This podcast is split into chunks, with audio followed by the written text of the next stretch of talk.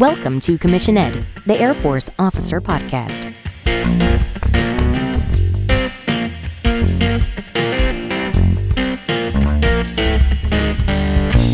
Here we explore the training and development of America's leaders in the application of air power and the profession of arms.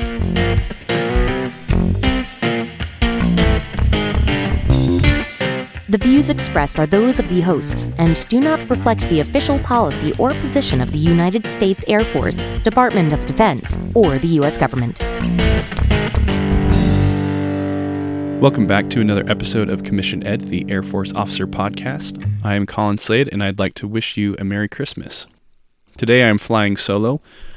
You'll hear from Reed next week, as we wanted to record just a couple short episodes this week and next so that you can spend more time with your family and also enjoying the time off if you are in school in between semesters or if you are enjoying your holiday break.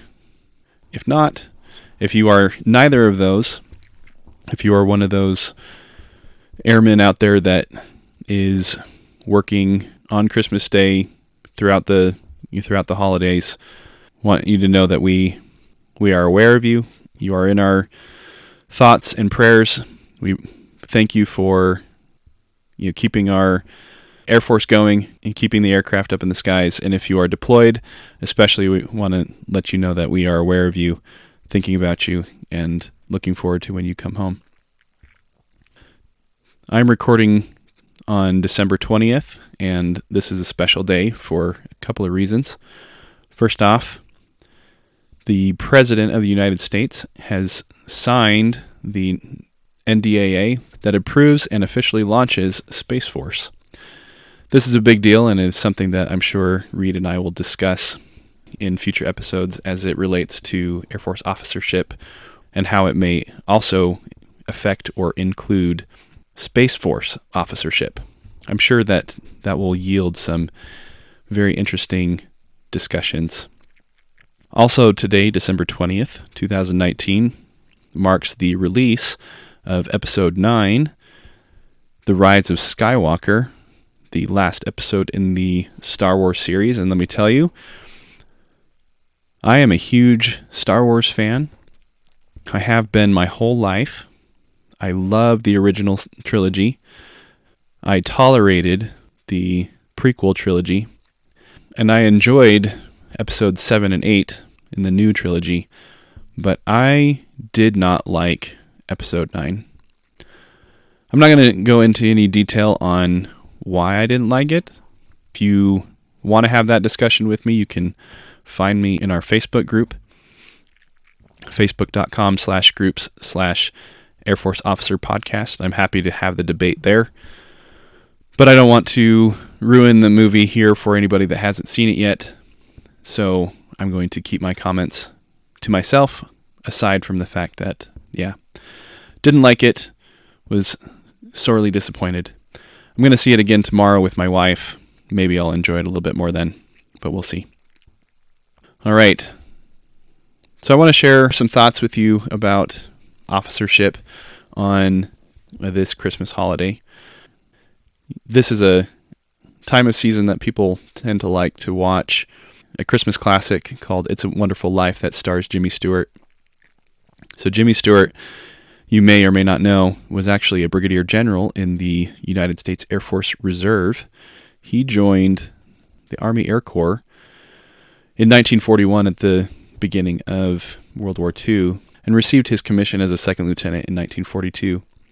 He was a pilot, and over the course of the war, he was promoted quite frequently and quite quickly, eventually reaching the rank of full colonel in 1945. He was one of the few Americans to go from being a private all the way to colonel in only four years. That's unheard of now because of laws like DOPMA and ROPMA, which we discussed in a previous episode on how Air Force officers are promoted. But I think that is a testament to Jimmy Stewart, his leadership, his officership, and the the role that he played in the Army Air Corps and Army Air Force at the time, and then later as a an officer in the Air Force Reserve. So, in addition to It's a Wonderful Life, Jimmy Stewart was in a movie called Strategic Air Command that it's not the best of movies. I mean, it was pretty good for its time, but I think it's a it's a good movie for you to watch, especially if you are in the Air Force or considering a career in the Air Force as an officer. Strategic Air Command, it's part of our history, and I think this movie is does a pretty good job of showing what life is like as an Air Force officer even today. So I would encourage you to, to watch it. And I took some notes as I watched it recently, and I want to share them with you, encourage you to uh, look for these lessons, these principles of Air Force officership as you watch it. So the first one is that when duty calls, you answer, no matter the situation. I'm not going to give you the context because I want you to, you know, go go watch the movie and, and see it for yourself. But understand that no matter what you are dealing with or what your goals are, if you are an officer, uh, no matter what your personal goals are or what's going on in your life, if you are an officer in, in the Air Force, you have a responsibility to to help execute the mission on behalf of the Air Force. My next thought about this movie is that it shows quite a bit about what spouses go through, especially if you are in Air Force operations as an aviator or some other sort of high tempo, high demand, high intensity type career field. Being in that type of career field is going to have a dramatic impact on your spouse. I mean, even if you're not in operations, the Air Force is still going to have an, an impact on your spouse and Uh, and your family. So as you watch this movie, pay close attention to the relationship between Air Force officers and their spouses. I think it's telling. In this movie, you know, this is like I said about Strategic Air Command, which was known for no notice exercises. They wanted to ensure the readiness of the airmen within the command, and so there would often be these no notice exercises. And you'll see in the movie that the exercise didn't go well. And there's a major who blames the poor performance on his other people. Now, obviously, that's not something that we want our officers to do, but is something that you're going to see frequently. That there are officers in the Air Force that when things don't go well, they're going to blame it on other people. I encourage you to not be that type of officer. You also see in this movie the importance of knowing the job that your people are doing so that you can be aware of what they are going through and what they're capable of. And you want to be in a position where you are able to defend your people when necessary.